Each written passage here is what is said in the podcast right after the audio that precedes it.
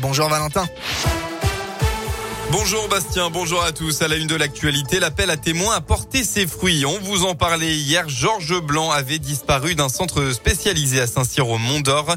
La police avait donc lancé un appel à témoins pour cette disparition jugée inquiétante. Une femme a finalement euh, pu identifier l'homme de 58 ans qui a été retrouvé sain et sauf. À Lyon, ils étaient environ 360 la semaine dernière. Les manifestants anti-pass sanitaires se sont une nouvelle fois rassemblés pour le 17e week-end consécutif. Il y avait plusieurs rendez-vous. Euh, place Ambroise Courtois dans le 8e arrondissement à 14h. Place Maréchal Lyoté à 14h30. Les euh, deux ont rassemblé une nouvelle fois moins de 400 personnes. Une mobilisation était aussi prévue à 18h hier soir devant l'hôpital Édouard Herriot. La centaine de personnes présentes demandaient entre autres la réintégration des soignants suspendus parce que non vaccinés.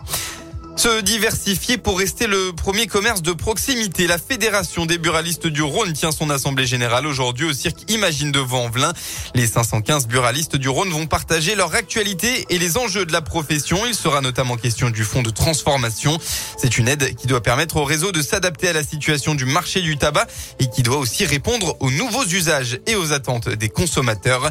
Philippe Coy est le président national des buralistes. Il nous détaille ces enjeux rendre des services au quotidien, développer l'économie, répondre aussi à la cohésion du territoire. Le département du Rhône est un département très urbain, métropolitain même et rural. Nous avons euh, l'ambition aussi euh, de compléter euh, le service public sur le service postal, sur le service de SNCF, avec paiement de proximité où le contribuable peut payer toutes ses fiscalités locales. Nous avons dans les prochains mois aussi des expérimentations avec les guichets automatiques pour distribuer l'argent.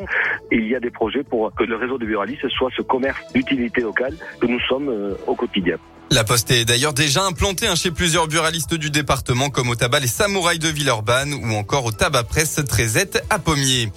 On passe au sport en football tout d'abord, suite et fin de la 13e journée de Ligue 1 aujourd'hui. Après avoir assuré la qualif en Ligue Europa jeudi dernier, l'Olympique lyonnais se déplace chez une équipe en forme ce soir, le Stade Rennais.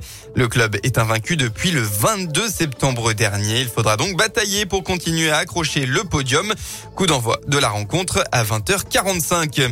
En basket, l'Asvel battu par le promu, le club de Paris. Jusqu'ici, lanterne rouge de Pro a fait le travail pour battre les Villeurbanais hier soir. Résultat final 82 à 79. L'Asvel reste quatrième au classement.